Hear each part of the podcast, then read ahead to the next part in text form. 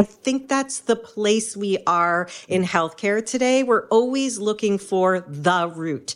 And there is never one root. There is never one reason. We are complex beings with multifactorial instances that lead to our signs, our symptoms, and our diagnoses. We are talking about poop, constipation, mental health, anti diet culture, all of the things in today's episode. Welcome back, guys, to the Digest This episode. I'm your host, Bethany Cameron, and today on the show, I have Andrea Nakayama. She is the founder of Functional Nutrition Alliance and leads thousands of students and practitioners around the globe in a revolution to offer better solutions to the growing chronic illness epidemic by highlighting the importance of systems, biology, and root cause methodology and therapeutic partnerships. She has helped thousands of people reclaim ownership of their health. And she's here today to share her knowledge with you all. But before we get into this episode, shout out to podcast listener Music with Gina Community. She wrote, I really love the podcast about the health benefits of cucumber juice. I have already been freezing my little cucumbers and adding them to my smoothies. Thank you for delighting and surprising us with your research and guidance, always with such care and kindness. Thank you so much for that review. And to everyone who goes and reviews and rates the podcast, it means so much to me. And if you haven't, I thoroughly do encourage you to do so, and I may read it on air. If you're not subscribed to my newsletters, they come out every Friday and they're called Friday Finds. This is information that only my subscribers get in their inbox. I share stuff like non toxic air fryers and kitchen appliances, new food finds, product recalls, food news, and food products that aren't even on the market yet. But I've got the scoop. This is not published anywhere else and cannot be found on my blog. So be sure you're in the know and subscribe to my weekly newsletters by going to lilsipper.com slash subscribe and enter your email. That's all you have to do.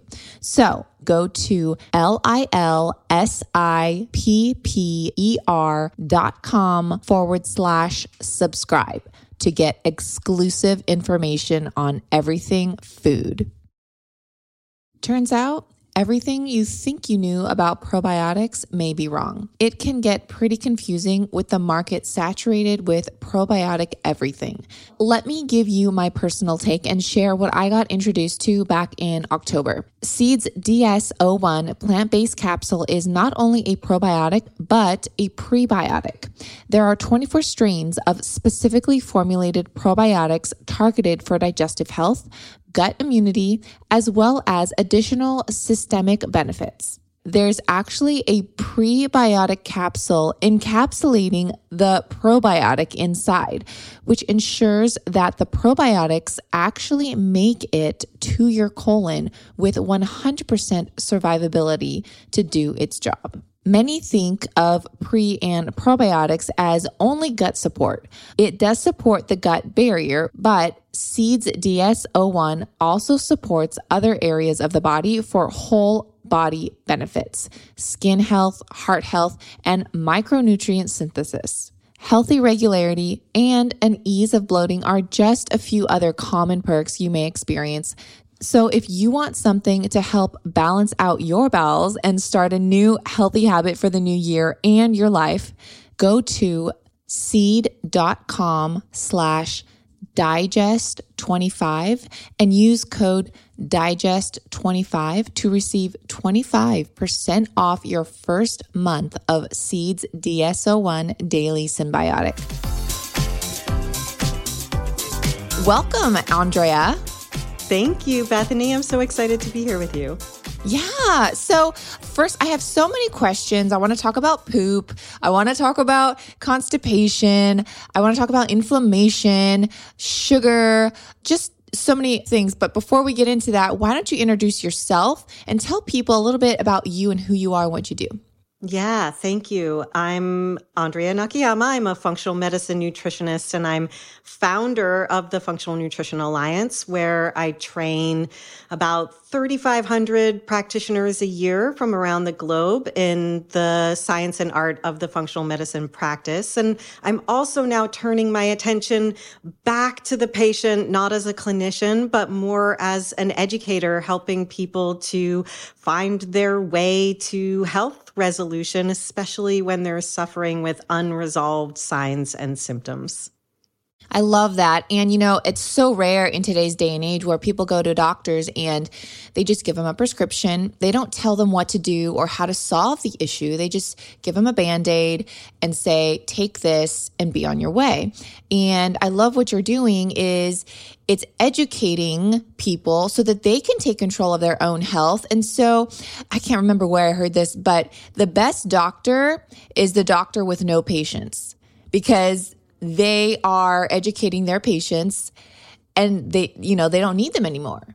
Exactly. Exactly. And we've gotten further and further away from that, I think, because we're so anchored even in holistic, integrative, and functional practices on the protocol. So what I see is a lot of people who have chronic health conditions and they may have been given a diet or lifestyle change, but it's too much to bite off at once. And so they end up down a road that's actually as much as a disservice to their physiological system as the thing they're trying to avoid because it causes a lot of stress. So I think we're in a really interesting place in the realm of healthcare, particularly when it comes to holistic health.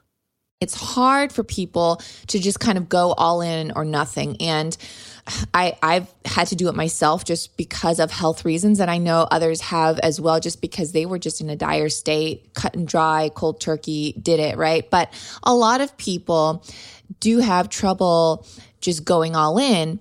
And I have a question is also wh- why do we eat the way that we eat? could be how we were brought up, it could be the lifestyle, but I think that plays into a factor of breaking habits and, and going all in. Yeah, I think, you know, when I answer this question from my perspective, and it's a functional nutrition perspective. So my uh, mantra is everything is connected. We are all unique and all things matter. And when I also weave in my other passion, which is narrative medicine, we really take time to understand the story of the individual. So the reasons why we eat the way we do are everything. It's our sociological pressures, our cultural pressures or influences. It's our genetics. It's our microbiome. It's our habits. It's our family. It's everything. We can't really say this is the one reason. And again, I think that's the place we are in healthcare today. We're always looking for the root. And there is never one root. There is never one reason. We are complex beings with multifactorial uh, instances that lead to our signs, our symptoms, and our diagnoses. And those symptoms may be including how we eat. Right. Yeah. There is truly never one root, which I, I feel like a lot of people think yeah, there's this one root cause to their health issues, but more often than not, it's a combination of issues that bring on one health issue. So, like, for example, if they have gut issues, it may not just because they are eating X, but probably because they are eating X, drinking Y, living a non toxic environment, dealing with stress, not sleeping, like all the things, right? Yeah, so I have a lot of ways that I help people understand these things and thinking more globally. And what we're speaking to now, and I think it might be helpful for us to look at the primary tenets of a functional practice as well. But we're thinking into right now what I call three roots, many branches. So for those listening, we can think of any branch on the tree, if you envision a tree, as a, your signs, your symptoms, and your diagnoses. Those are branches. They're expressions of what's happening deeper below. If we get to the roots of any chronic unresolved issue, they are always the genes or the genetic predisposition, digestion, and inflammation. Always. All three are going to be active if we have chronic unresolved issues.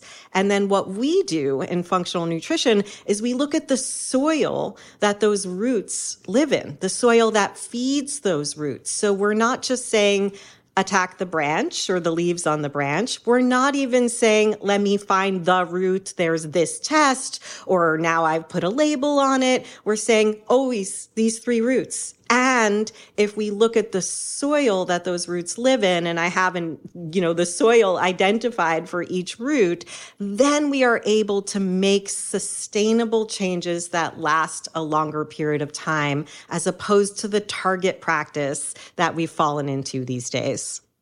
Wow, that's amazing. And again, can you list those three roots? Yes, they're the genes or the genetic mm-hmm. predisposition, mm-hmm. the digestion, and inflammation. And each of those areas, when we think about them, leads us to a field of scientific study that helps us to understand that. So, for instance, our genes, as many of us know now, are not a blueprint that we don't have influence over. We don't necessarily have control over these things, but we have influence with epigenetic factors, and that's food, movement, environment, and mindset. And that's going to be different for each person.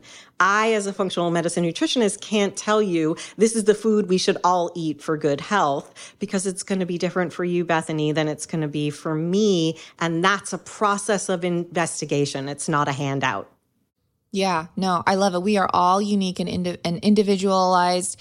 And for those two, that think, well, this, these are just my genes, this is how it is, you can definitely change that. Absolutely. Absolutely. That's where we have, I like to call it the circle of influence. And that's based on the work of Stephen Covey, who talks about when we're trying to control or we don't know what to do, how that produces anxiety. But when we find our circle of influence, so if you're visualizing this, you can visualize a circle in the center, an orbit surrounding that circle, and then the ether beyond. So if we try to go into the control factor or we're in the ether, we are usually in a place of anxiety or unknowing. If we come into that place of orbit, that's our circle of influence. And the circle of influence for the root is our soil or terrain. And again, for our genes, we have that epigenetic circle of influence. Those are the factors that like kind of wash or influence our genes and their food, movement, environment, and mindset going to need our attention, but be different for each and every one of us. For instance, in thinking about food, I would give that a circle of influence and say that we have to be thinking about quality, quantity, diversity, and timing. And again, different for each and every one of us based on access to food, access to quality, access to diversity, as well as what our body needs at that individual time. So it's really like I'm double clicking and opening the box of what nutrition really means beyond saying, eat this, don't eat that.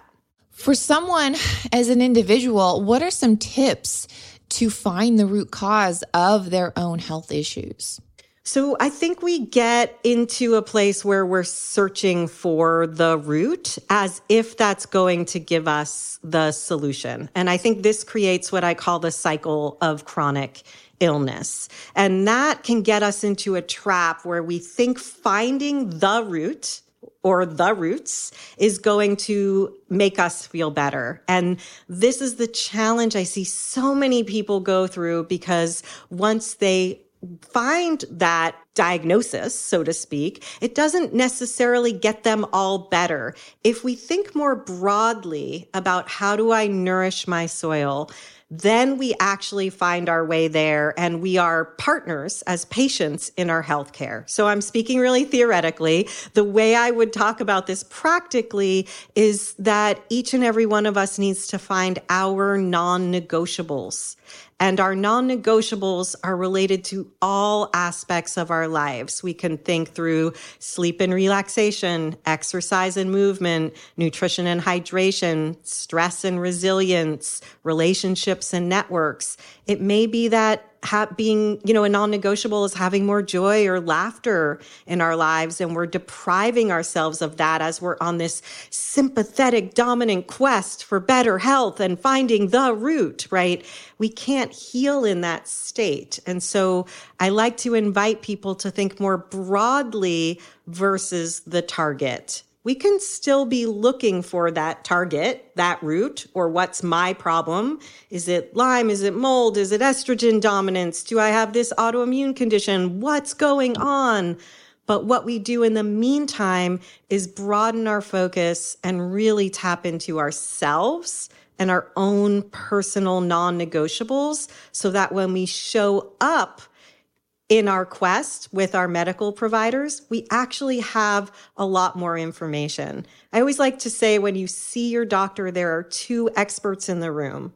They may have medical expertise, but only you are the expert in you. And the only way you become the expert in you is by tuning into these broader factors as opposed to playing target practice based on a social media post or a blog article that make you suspect and self diagnose. I feel like mental health is so important and it really does start in the mind because if you're not determined to make the change mentally, you're not going to make the change physically. It, it all starts with that decision in your mind. And just from your experience in your practice, what are the most common uh, causes of mental health issues in patients that you see?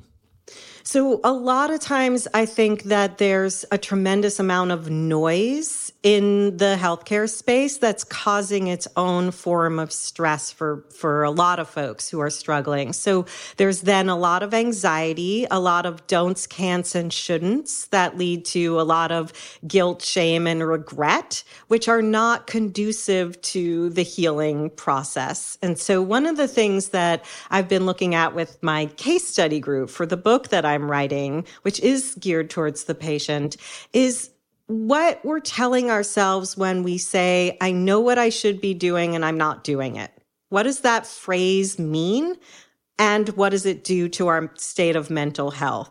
So I would counter that if you're telling yourself, I know what I should be doing and I'm not doing it, that you may not actually have all the information about why you should be doing that thing and that's not your fault. You need some more education that helps you connect the dots that help you see how that change of behavior is going to impact uh, your ability to make that change. So I think we put a lot of pressure on behavioral change without understanding what it might actually take for us to make that change. It might be pacing. It might be more information or understanding. It might be really feeling a difference in your body. And again, this comes back to the true narrative of each of us as patients, our stories. And we're bypassing that in favor of looking for the fix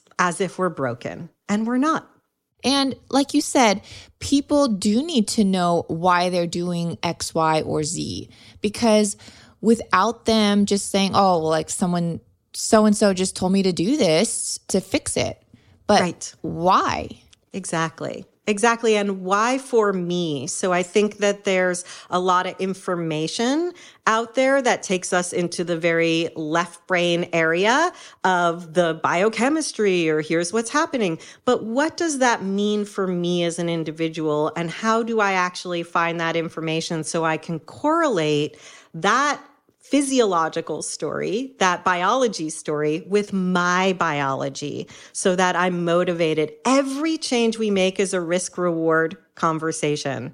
And we don't make the change until the risk is so high that we recognize what we need to do. And we have to be in that dialogue with ourselves. What's the reward I get from, let's say, eating something that I'm sensitive to, right? So for me, I will just say, and I'm not making a blanket statement, but I will say I don't eat gluten because I have an autoimmune condition and I understand the connections and can feel them in my body, not digestively, but with my overall immune function.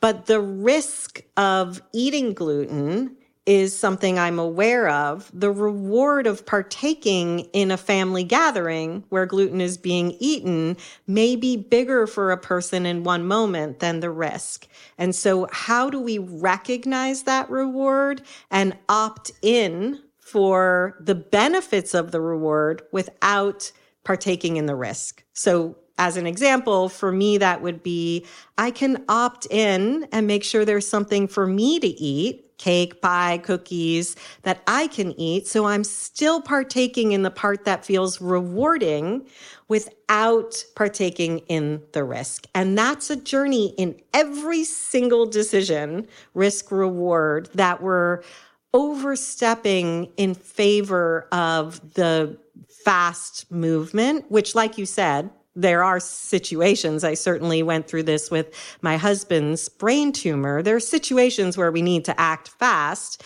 And then there are some situations, most for those of us with chronic illness, that may be a fast action and then a marathon, or may just be a marathon, not a sprint. And it's really good to just speaking from my own experience as well. It's a trial and error. For example, like you gave the the family gathering, you know, maybe at the beginning you say, okay, well, I'll, I'll just partake. And then after a few times of getting sick or not feeling so well for, you know, at least for me, it would take sometimes two weeks to recover from just something I ate. And so now I'm like, it's not even worth two weeks of just feeling like crap, you know? And so for, I don't feel like I'm missing out. Be, not eating because I know I'm going to feel better and that is the the knowledge that everyone has to I would say unfortunately go through an experience that time of illness to say hey I don't want to feel like that again. Exactly. And I want to recognize that I do work with a lot of people who have done all the things and they didn't get all the way better. So they basically say, forget it all. And then they're on a different journey that is uh, not serving them physiologically because the heightened restriction, again, didn't serve them psychologically. And so that becomes a journey that we have to pay heed to as much as the protocols that are out there for what is the ideal way to support the body in its healing process.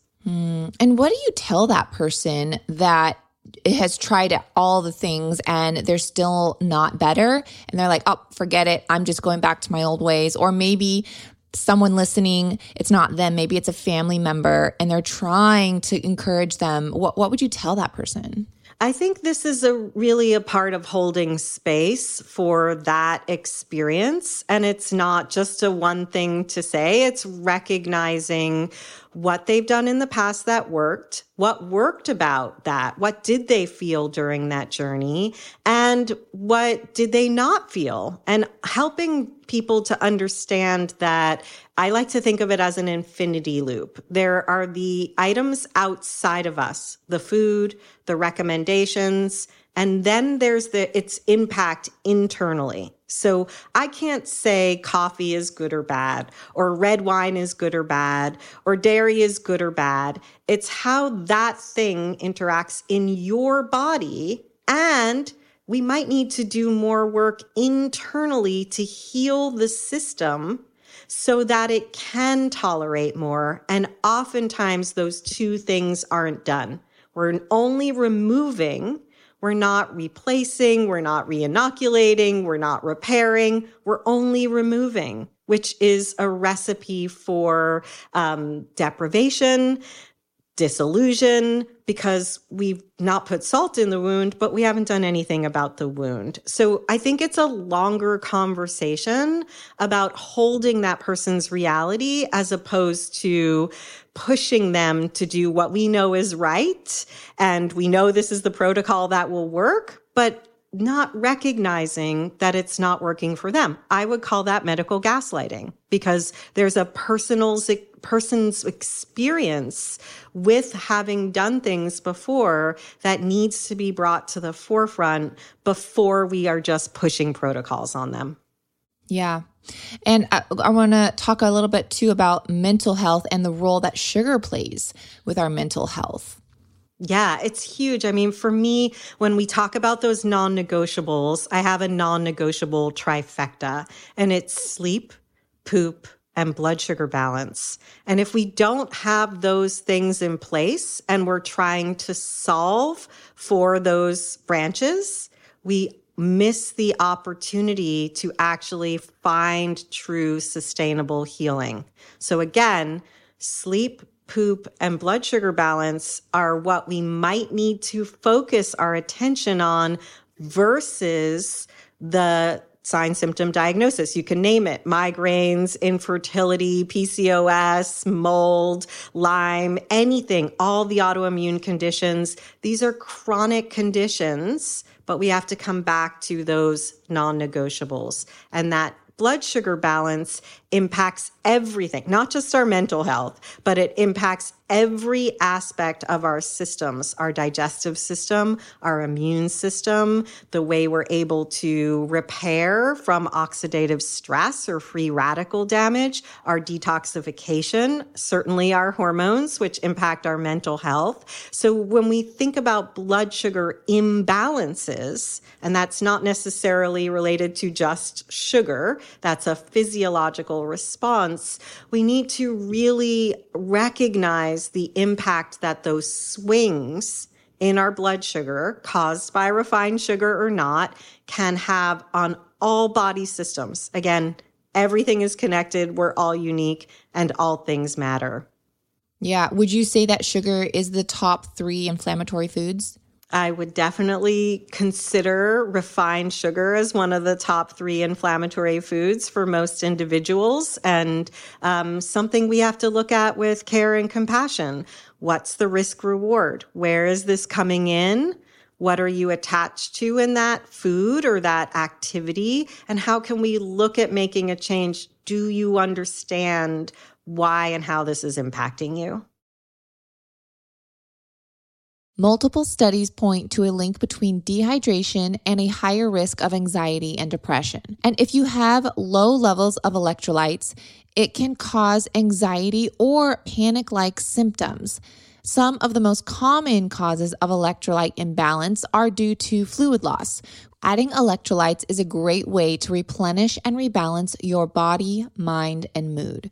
However, most electrolyte drink mixes contain added gums, sugars, colors, and even added oils. I'm really picky about what goes into my body. So that's why I choose LMNT's Raw Unflavored Electrolyte Mix. LMNT's Unflavored version contains a science backed electrolyte ratio of salt, magnesium, and potassium. Those three simple ingredients are in their raw, unflavored packs. So whether you just finished a workout, sauna session, or just need to hydrate for your mental health. LMNT is formulated to help anyone with their electrolyte needs and is perfectly suited for those following a keto, low carb, vegan, or paleo diet. And right now, LMNT is offering my listeners a free sample pack with any purchase. That's eight single serving packets free with any LMNT order. LMNT also has a no questions asked refund policy. So if you try it, don't like it, they will give you your money back guaranteed, no questions asked. So you have nothing to lose. Just go to D-R-I-N-K-L-M-N-T dot com slash digest to get this amazing offer. Now, for someone that's just truly addicted to sugar or just can't go without, what are some tips to still enjoy sugar without impacting our hormones and brain chemistry? Well, I always, again, you're going to hear me talking to a lot of systems and phrases because I like to give people things to remember. So the way that I think about addressing our sugar or sweet tooth is with fat, fiber, and protein.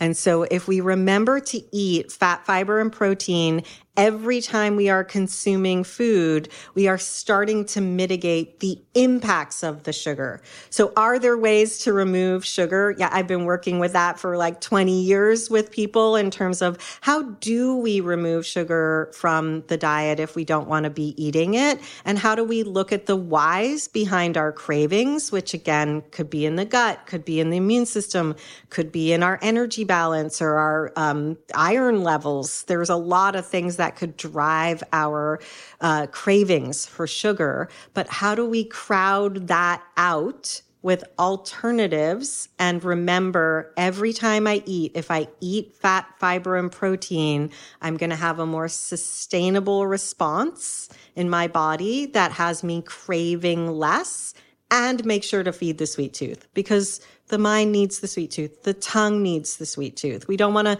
deprive ourselves of sweetness in life. Yeah. And I mean, the more someone does remove sugar from their diet, the the less they crave it. I can speak, you know, I, I don't need sugar at all in my chocolate. I eat 100% chocolate. I don't, you know what I mean? I don't add any sugar if I bake. It's like bananas or the the sweetness in whatever I'm baking and it's enough for me after years of just removing it. Um, and that's not to say I don't enjoy honey and things like that. But, you know, when you do truly remove sugar, refined sugar, it's completely ta- uh, changes your taste buds and a strawberry tastes 10 times sweeter. Yes, absolutely. As long as we don't have other factors that are driving the craving or the need, like fungal overgrowth, for instance, that feeds off of sugar, that are directing us and then making us potentially feel like a failure because we can't reach that point where we can only use bananas or strawberries. And I'm like you, Bethany, like for me, I don't have that much of a sweet tooth and I prefer the natural sweeteners. Um, I watched my son when he was in high school, when he was working with his acne He's about to graduate college now, but when he was dealing with acne, he read somewhere you know, you know, having to find his own journey, even though it's our kind of religion, nutrition in the house. But he read about the impacts of hydration and about moving, removing sugar. So he put an app on his phone where he tracked his hydration and he removed all sugar. And to this day, you know, over probably eight years later, he just doesn't have a sweet tooth because like you, he removed it and then doesn't crave it. And what I find is that it's harder for some than others. And I want to give grace to those who may need a little bit more of the internal work, not just with their mental health, but with their body, with their physiology to help them get to that point. And again, if we eat the fat, fiber, protein, if we crowd out sweets and don't deprive ourselves, of the sweet sensation, we're going to have more success and it's going to look different for each and every one of us.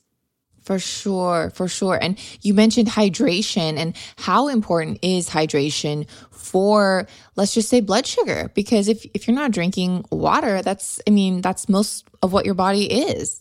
Absolutely. And I think we overstep this important, uh, or we bypass this important step in health. A lot of people will have a lot of symptoms and they're not recognizing hydration. So I could look at somebody's labs and tell from their red blood cells, normal labs, that they're not getting enough water and start to make correlations between their energy and fatigue, their iron levels, their ferritin levels, the functioning of their heart and their ability to pump blood to the heart. There's so many ways that hydration is serving our bodies and our brains, and it is often overlooked. We kind of bypass that in favor of the fancy root or diagnosis. And this is really what I'm all about at this moment. Even if we find that root or that diagnosis, we still have to hydrate. We're not going to get better with the protocols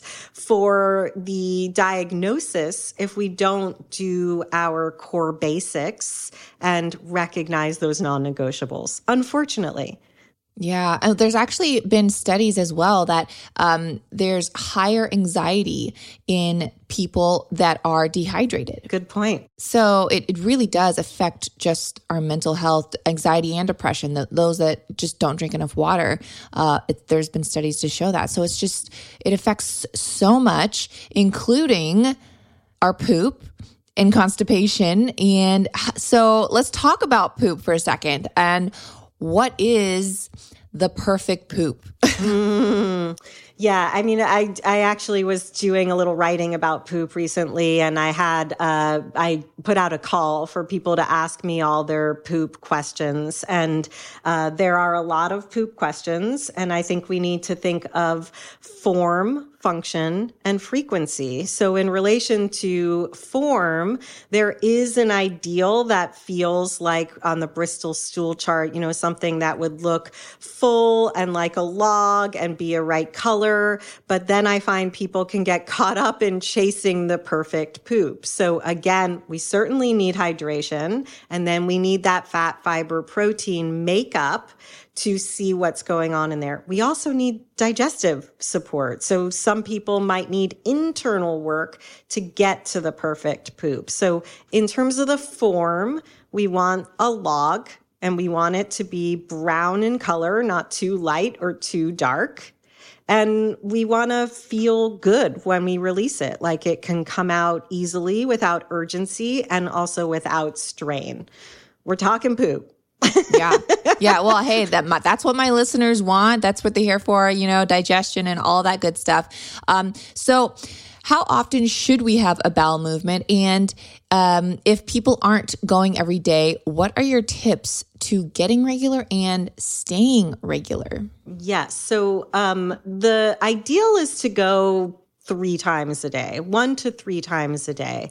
And when I say ideals, I want to always recognize that there's a journey from heal to ideal. Oftentimes we go and think about the ideal and we're holding ourselves to that ideal. And when we can't achieve that, that's when we peace out of the situation. So recognizing that it might take some work, that fat fiber protein is going to help us get there that's going to be different for every individual. Somebody who hasn't been eating a lot of fiber or who reacts digestively to fiber is going to say that doesn't work for me. And so again, this is a very individualized journey. And while I could say something like fat, fiber, protein, different people are going to have different abilities to digest protein. That's our upper digestive system. And if we don't have that in good repair, we're going to have problems down the line in the lower digestive system and in the colon.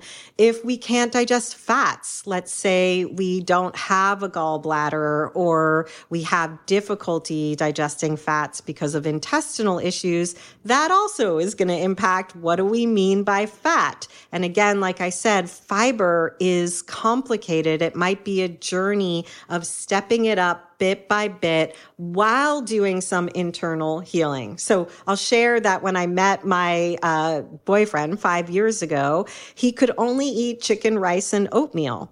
And he would watch me eat a big bowl of veggies and be like, I wish I could eat that. And he's super healthy looking, works out really hard, very muscular and lean. And I was like, why can't you eat veggies? And slowly he started to reveal that like couldn't eat onions, couldn't eat garlics, had bloating. And so I was like, oh, okay. I know I can project what's going on in there. I don't want him to be my client. I'm not trying to take him on as a client, but he asked me for some help and we did some things to help support the health of his digestive system, top to bottom. Now he can eat whatever he wants, including things that I, you know, wouldn't ideally want him to eat, but he can eat anything and eats a big salad every single day and doesn't shy away from any foods at all. It took time and it took the healing internally before the inclusion of the food. So I just want to recognize again, I can say fat, fiber, protein, but that fiber quotient along with the fat and the protein is going to be different for each person depending on their internal terrain and what kind of support that needs. So hydration, fat, fiber, protein. If we are not going every day, there's usually something internal that needs our support. And there might be uh, some mucosal healing that needs support. There might be some microbiome healing that needs support. And it's going to be different for each and every individual.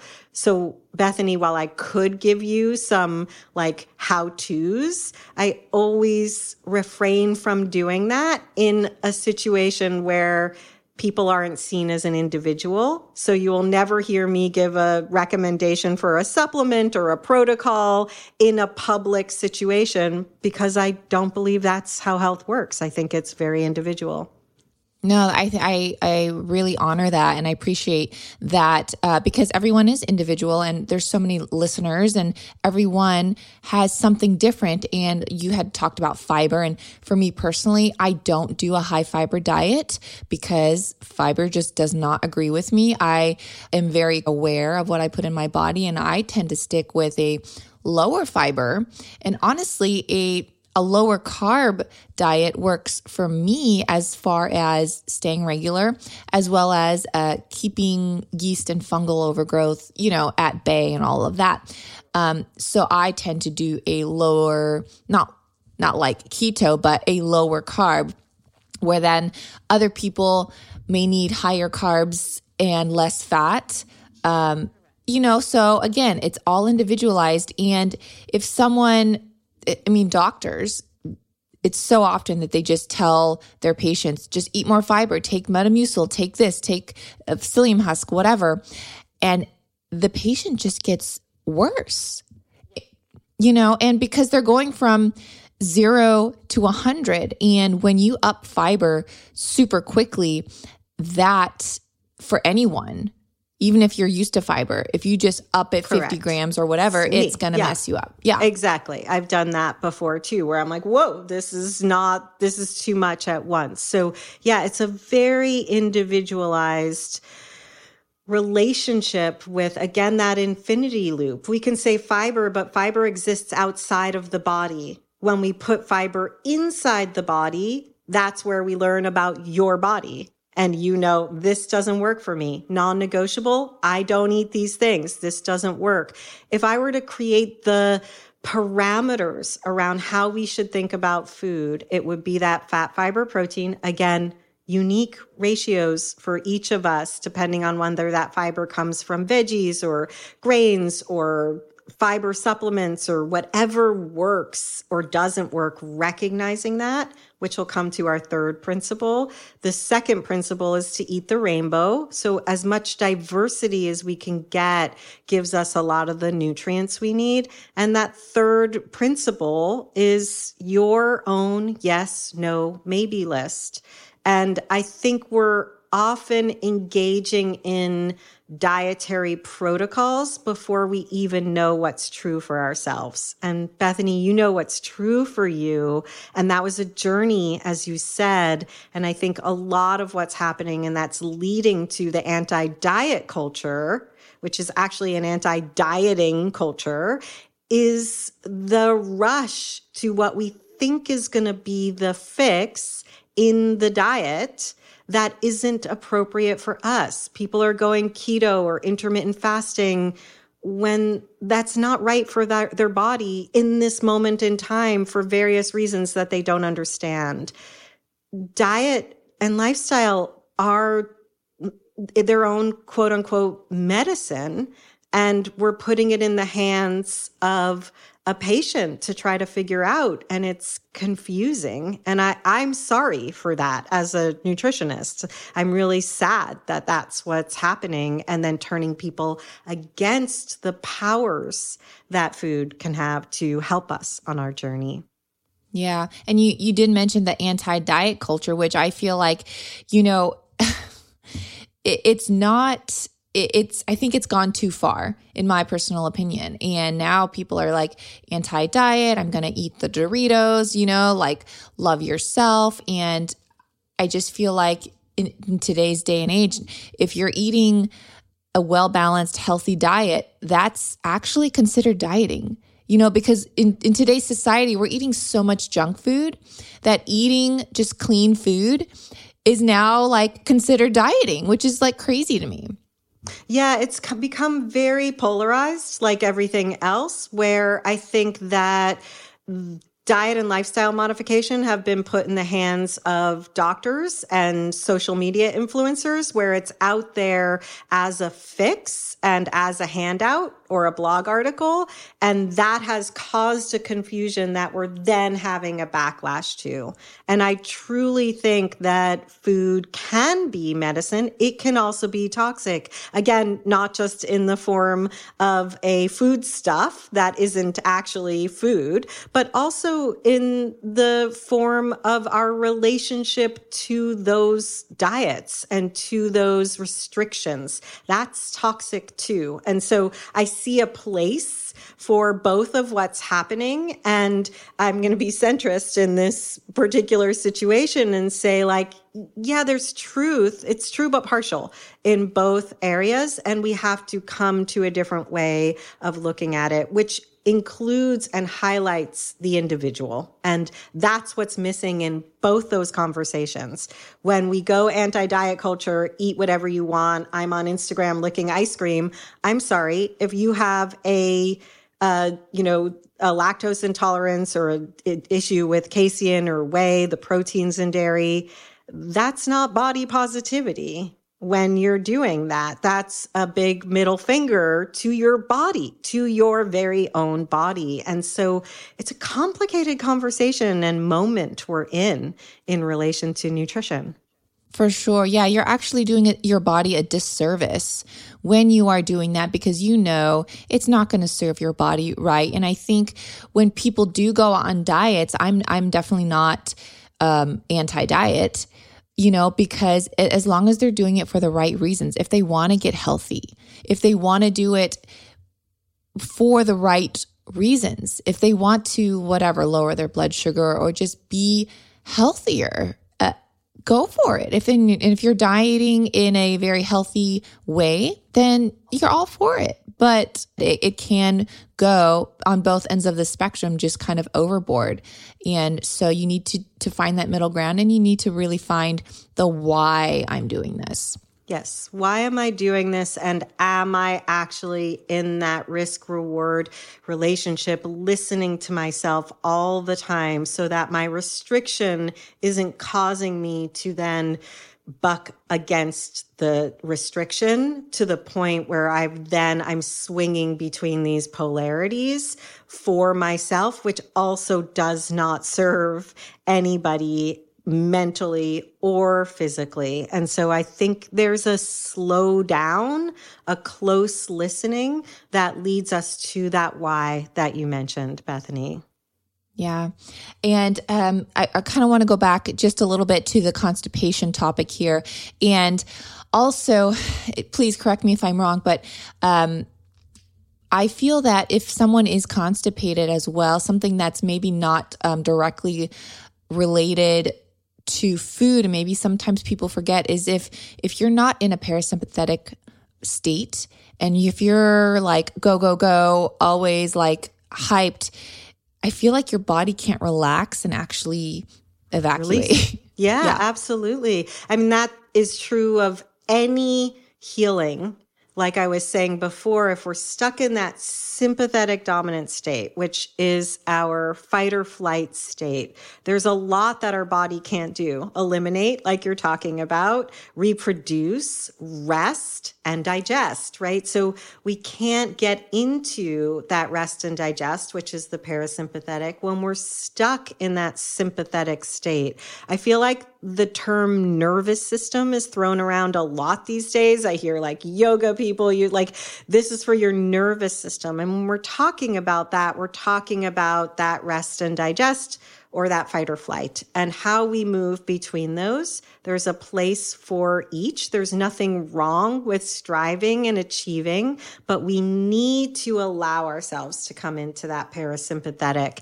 And what I see, Bethany, with so many people who are sick and not getting better is they're stuck in that sympathetic dominant state, which is not only in relation to their entire orientation to life, but also their quest for that answer Why is this happening? Give me the reason. I'm going to spend money on tests, on pills, on protocols, on practitioners, and I'm not finding it. I'm not finding it. I'm not finding it. I'm not finding it.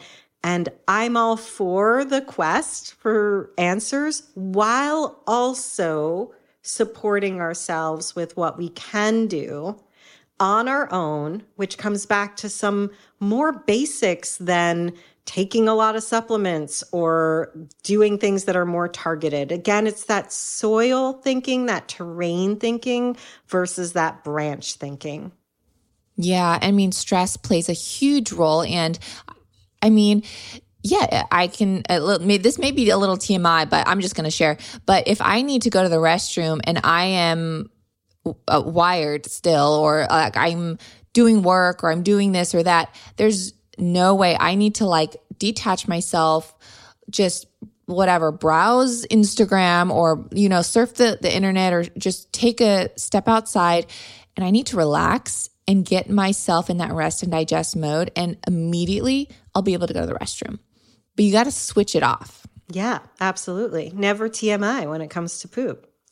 yeah, I mean, you know, um, but it's, there's a lot of like you said, there's a lot of different pieces to the puzzle and it's typically not a one one fix cure all type of thing. There was this person too, they had cancer and I think they just went off grid. There's been like people and, and stories and they went off grid, they went in the wilderness, no uh, contact with social media, whatever, and their cancer just like randomly just went away, you know, just from de stressing, detaching, and eczema. I know that too. A lot of people skin flare ups when they just take the noise away, like you were saying, they can heal. Yeah, it's there's spontaneous healing throughout history, and we can strive for that too. And when we think of that global terrain and recognize, like you're saying, the importance of stress, it's in my area, my right side of my matrix. You know, I have a matrix that helps us see everything is connected. We are all unique. All things matter. And that all things matter is sleep and relaxation matter Exercise and movement matter. Nutrition and hydration matter. Stress and resilience matter. Relationships and networks matter. And so, even focusing on one of those areas and not all of them at once and saying, I'm going to look at how I support the stress in my life because I can't move to the woods. I can't get a converted van and travel that that's my TMI fantasy. Like I can't travel the world in a converted van, right? So what can I do to feed the part of me that needs to tune out, that needs a cradle of restoration. And they can be little things. It doesn't mean I meditate five minutes a day. I do a lot of things in five to 10 minute increments to give my body what it needs without taking on this idea that I'm going to climb Mount Everest in a day. Mm-hmm. Yeah, that, that's great. Great tips. And some people they may be discouraged as far as the time it takes them to heal. Like you you were talking about when you had lunch with that guy and you know now he can eat whatever. How long did it take him to to get to that point? Yeah, and he wasn't even somebody I would consider like my usual client, right? I tend to work with a lot of women who have been there, done that through my practice, through the years that I've been um, have our clinic and my practice that are really struggling with major symptoms. His symptom was just digestive distress that he didn't want. And as a engineering brain male, he had just removed what didn't work for him. In doing so, he's going to have more health issues down the line if he doesn't resolve that because a very limited restricted diet leads to its own nutrient deficiencies, right? So what we did again was focus I, for years, like two years, just on things that he brought into his smoothies that helped with uh, what he was able to tolerate. We shifted some things, talk about crowd out. He was eating oatmeal every morning with brown sugar and skim milk. That's a very high glycemic meal. So lots of sugar to the bloodstream. Because if we look at low fat milk as an example, it's a processed food because we've taken something good out of the food that exists in the food that actually slows its glycemic response, the way our blood sugar responds. So we just made changes to that where he used his oatmeal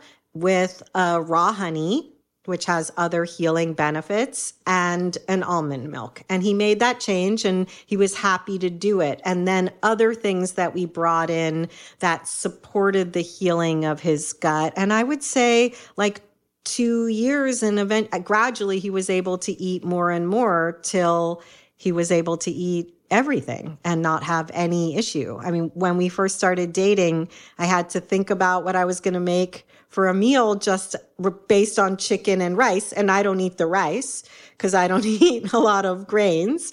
And now I don't think about it at all when I cook for us. Mm, yeah, I love that. It's such a an encouraging story too because there are so many people that are suffering, I'm sure, uh, more severely than than he was. And so 2 years for him for someone that's in a more dire state, it may take 4 years. I mean, so I, am saying this to encourage anyone listening that it's not going to be in a month.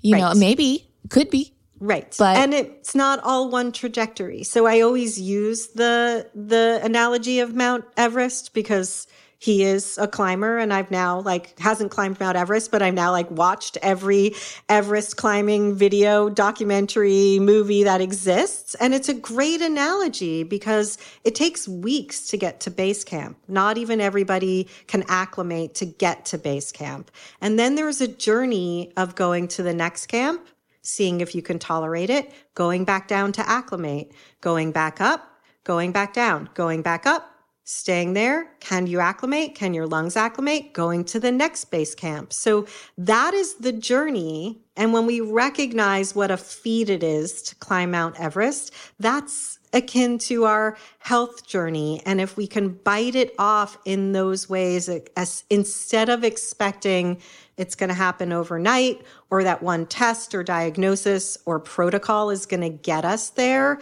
and instead recognize those people that summit Mount Everest have worked for years before they even fly there to get to base camp. Yeah, yeah, just some encouragement for those too. You know, it will take a while. So just keep on plucking away. yeah, you got to keep on keeping on. That's for sure. Um, and you know, thinking about it, I love again what you're doing to educate people. And I feel like it's so sad that doctors don't actually go through nutrition school. And I believe it's only like 15 to 20 hours total of, of nutrition education. Is that correct? It is. It I is. mean, so it's it's crazy. They go through I don't know how many thousands of hours. 70, like thousands tens of thousands that's that's ridiculous. And then only 15 to 20 hours of nutrition education. Correct. And so I just want people to really let that sink in because nutrition can really I believe solve a lot of different issues that many are going through. Yeah. And we may know more. So, a lot of times, to that point, Bethany, I find that patients are looking for approval from their doctors about things that they're wanting to change with their diet or lifestyle modification. And when the doctor says that doesn't matter, they then are in conflict with that. And I want to say, like, go to your doctor for what your doctor knows about. I'm not discounting the expertise of our doctor, but we don't ask our doctor what deodorant to use, what toothpaste to use, what vacuum cleaner to get, which sheets we should get. Like we're asking them something that's completely out of their realm of expertise because unless they're trained in it, they're not trained in it, unless they went for extra training. So recognizing that we don't need their approval for how we eat, save for if we're concerned about a medication we're taking or the interaction between an herb or a supplement and a medication. Those are the things we need to bring to our medical providers. But I think we're looking for their approval where they're not actually the ones equipped to give us the approval. For sure. Yeah, I mean, you don't go to a chiropractor and ask them about your your skin conditions. Correct. Thank you so much for just sharing your knowledge with my listeners. And this was so educational. I hope everyone gets something uh, out of it. And where can people find you? Pimp yourself out. What's your social? All that good stuff. Everything is Andrea Nakayama. So the website's andreanakayama.com. That will lead you back to the work and my training for practitioners at the Functional Nutrition Alliance, to my podcast, The 15 Minute Matrix, to all the socials.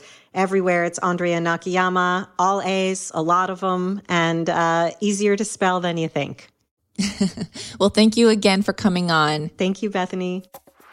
Thanks for listening to this episode of Digest This. If you enjoyed this episode, please leave a review in your podcast app to let us know. If you're ever wondering how you can support me and this podcast, sharing it with your friends and family is the best way. This is a Resonant Media production produced by Drake Peterson and edited by Chris McCone. To email the show, message us at digestthispod at gmail.com. See you next time. The content of this show is for educational and informational purposes only. It is not a substitute for individual medical and mental health advice and does not constitute a provider patient relationship. As always, talk to your doctor or health team first. Looking to build a more robust foundation in your health and well being? From the producer of Digest This comes one of the most popular alternative health shows on Apple Podcasts, The Dr. Tina Show. Dr. Tina Moore is a naturopathic physician and chiropractor, traditionally and alternatively trained in science and medicine. The show features exclusive interviews with experts such as Shawn Stevenson, Mike Mutzel, Mark Groves, and even solo episodes covering metabolic health, pharmaceuticals, chronic diseases, long hauler syndrome, and pain management. Dr. Tina delivers the information in a no nonsense, real world style, and she has the science to back it up. The Dr. Tina Show is edgy, entertaining, and informative.